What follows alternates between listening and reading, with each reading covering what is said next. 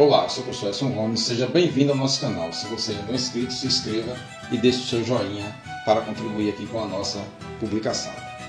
Estamos no mês de novembro, mês da consciência negra, e todos os anos eu faço uma homenagem a um daqueles que eu considero importante na literatura, na música, na ciência, na arte. E esse, esse ano nós vamos é, homenagear, vamos trazer aqui para conversar com vocês o nosso querido Lima Barreto, né, que é um dos expoentes da literatura brasileira, né, e que este ano, no dia 1 de novembro, completou 100 anos de sua morte. Afonso Henrique de Lima Barreto né, nasceu no Rio de Janeiro, no dia 13 de maio de 1881. Né, foi jornalista, escritor e publicou romances, sátiras, contos, crônicas, é, e teve uma vasta obra em periódicos, em, em diversos jornais, revistas do Rio de Janeiro, até é, e principalmente nas revistas mais populares ilustradas no Rio de Janeiro no início do século XX. Lima Barreto, como ficou conhecido, é, foi criado em uma família pobre é, né, e filho de, filho de um tipógrafo, João Henrique de Lima Barreto, e de uma dona de casa e, e professora primária, Amália Augusta Barreto ambos afrodescendentes. Né? Ele, é, como já disse, tipógrafo e ela professora primária numa escola que o próprio pai construiu para sua mãe trabalhar. Ah, o, o, o, fato, o primeiro fato é, é marcante na vida do meu marido foi que aos sete anos de idade ele ficou órfão de mãe, né? o que alguns dos seus biógrafos dizem que essa orfandade sua levou ele a ter comportamento introspectivo e muitas das vezes era uma criança temperamental. A, a vida acadêmica de Lima Barreto, é, no primeiro instante, ele foi apadrinhado pelo Visconde de Ouro Preto e conseguiu estudar no Colégio Pedro II, colégio, mais importantes colégios do Rio de Janeiro, né, onde ele terminou ali o ensino primário e depois ele entra para a escola politécnica, que, é a escola politécnica que a gente pode chamar hoje, é como se fosse uma universidade, é o centro mais importante que se tinha naquela época. A gente ainda não tinha as chamadas universidades, né? você tinha escola de engenharia, escola de, escola de medicina, escola de direito, mas aqui é a escola politécnica, a escola de engenharia, e ele foi cursar engenharia. Como toda criança preta e pobre, e rapaz preto e pobre, em sua grande maioria, tem que trabalhar e estudar. Naquela época isso não era possível, né? Você tinha ensino noturno, ensino era diurno, então ou trabalhava ou estudava. E a, é, Lima Barreto teve que largar o curso de engenharia e para ir trabalhar. Arrumou um emprego na, na, no, Ministério da Guerra, né? e com esse emprego no Ministério da Guerra ele pôde, mesmo com um salário baixo que se tinha lá, a partir daí ele pôde é, é, é, se dedicar, né, se dedicar à literatura como ele sempre quis. Ah, iniciou a carreira de jornalista no, Correio, no jornal O Correio da Manhã e contribuiu com diversos outros jornais. Órgãos de imprensa como o Jornal do Comércio, revistas do Rio de Janeiro como a Fonfon, a Floreal, a Careta e, sobretudo, tinha um jornal, que era um jornal anarquista chamado ABC, que ele também contribuía com esse jornal. E tem um fato curioso sobre esse jornal, e, e, e queria trazer esse fato, porque ele é importante, sobretudo pela posição de Lima Barreto no combate ao racismo e ao preconceito. Esse jornal publica, né, de um outro autor, uma matéria que falava mal, é, é uma matéria que era racista e preconceituosa, e de, de imediato Lima Barreto disse a direção do jornal, ao redator do jornal, a partir de hoje eu não trabalho mais no jornal. E deixou de trabalhar no jornal, porque o jornal ele entendeu aquilo como desrespeitoso, não concordou de jeito nenhum com a posição do jornal de deixar publicar uma matéria daquela. Em 1914, Lima Barreto, insatisfeito com o emprego é, no Ministério da Guerra e com as críticas que ele havia recebido é, em razão dos livros que já havia publicado, ele entra em depressão e recorre ao alcoolismo para, digamos assim, é, para afogar as suas amarguras e as suas dores, né? E o que terminou que ele terminou internado por conta disso, foi internado e foi um, dos seus primeiros internamentos em razão de uma lista de vários jogos que ele teve. A partir de então, ele foi submetido a diversos tratamentos é, para se livrar aí do alcoolismo, para curar a, a sua, é, para curar a sua depressão. Em 1917, após outra intervenção médica, é, ele ficou no hospital psiquiátrico e nesse momento ele entrega, ele consegue um redator, ele entrega um redator os originais dos os, os que só viria a ser publicado após a sua morte é, em 1923. Meses depois, ele passa a sofrer alucinações, tem alucinações, todo aquele quadro de depressão volta, né, e ele novamente, os irmãos dele tentam levar ele para uma casa em Guaratiba, que ficava afastada da cidade, tenta melhorar a qualidade de vida dele, o que terminou não dando certo, e ele volta a ser internado no Hospital é, Nacional dos Alienados. A, a, partir dessa experiência, é uma das últimas experiências de internação dele é, no Hospital de Alienado, ele passa é, a viver recluso, né? característica de pessoas que têm uma certa depressão, ele passa a viver recluso. Também a vida não tinha oferecido a ele muitas possibilidades, enfim, ele termina vivendo recluso e ele escreve um livro que eu julgo um livro importantíssimo para a literatura da psiquiatria, a história da psiquiatria no Brasil, que é um livro titulado Cemitério dos Vivos, onde ele vai fazer uma denúncia sobre as instituições psiquiátricas né, que ele frequentou. Sobretudo porque ele tem uma longa história de internamentos e ele viu de perto e sentiu de perto como era realizados os tratamentos nessas instituições. A partir de, dessas experiências, né, esse livro vai ser escrito em 1920 né, e ele só vai ser publicado lá por volta de 1956. É, se a memória me falha, mas eu vou trazer esse dado com mais precisão.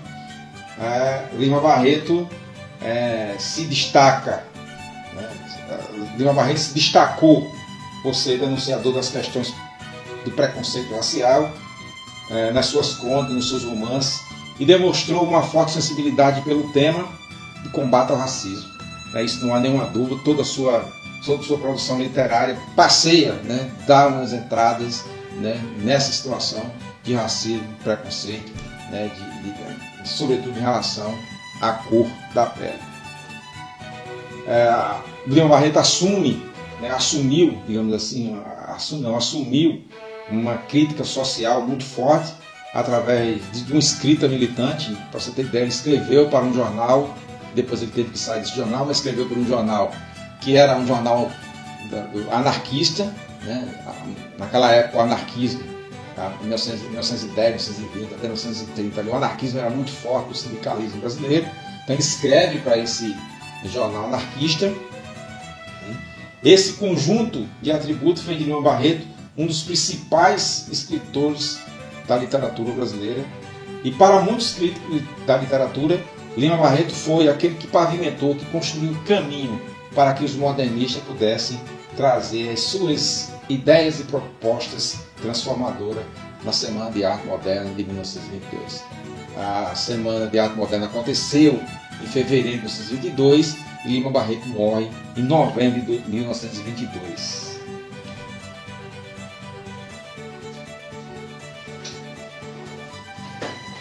Lima, ba Lima Barreto é, foi candidato à Academia Brasileira de Letras duas vezes. Duas vezes ele foi preterido na Academia Brasileira de Letras. Né?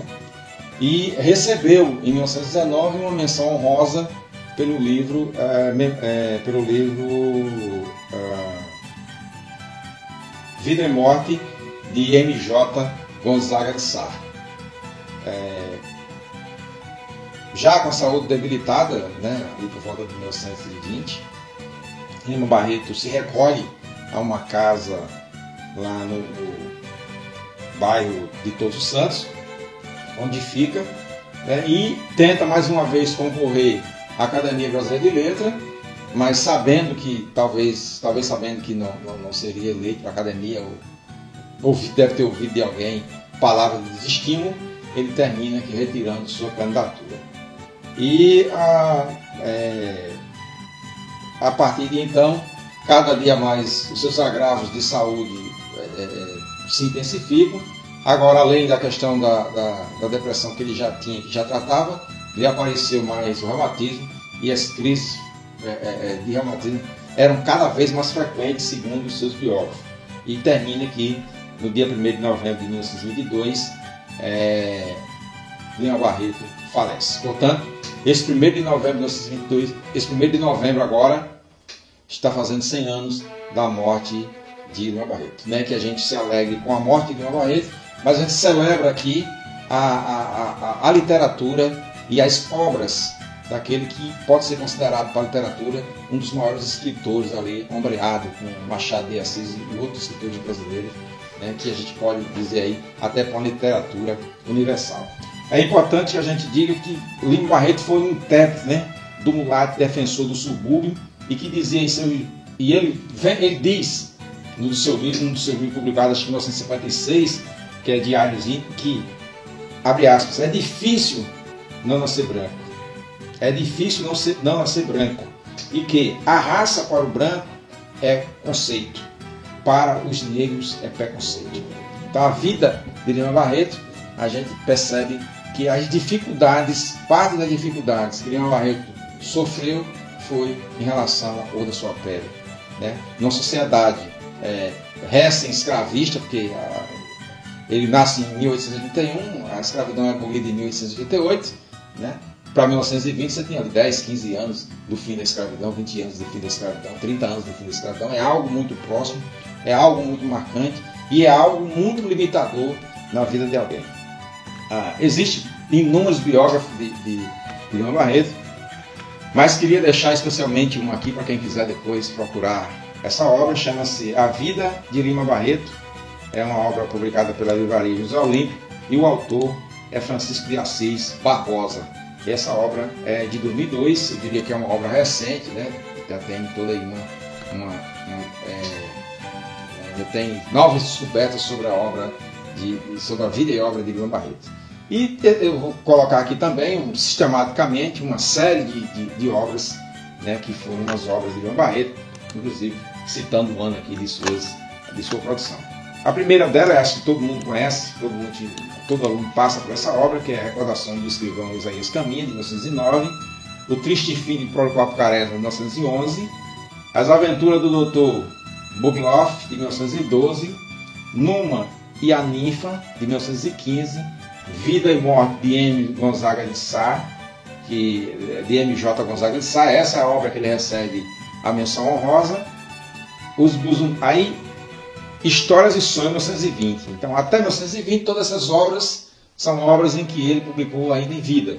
A partir de agora, os Buzundangas, os Bagatelas, Clara dos Anjos, que, é que tem um, um, é um romance importante né, da literatura de Leão Barreto, Clara dos Anjos, tem uma, uma, uma, uma, parte que me chama a atenção, que é quando a mãe de Clara leva ela até a casa do rapaz branco, né, que mexeu, né, como se utilizava antigamente, mexeu com, com Clara, e para que o pai desse, desse, ordenasse ou fizesse o, o rapaz casar com a moça. Esse, ele não dá muita bola para isso, e naquele momento a mãe de Clara entende que ela é só uma família de pretos e pardos e que na sociedade preconceituosa e que não ia ter muito a quem recorrer.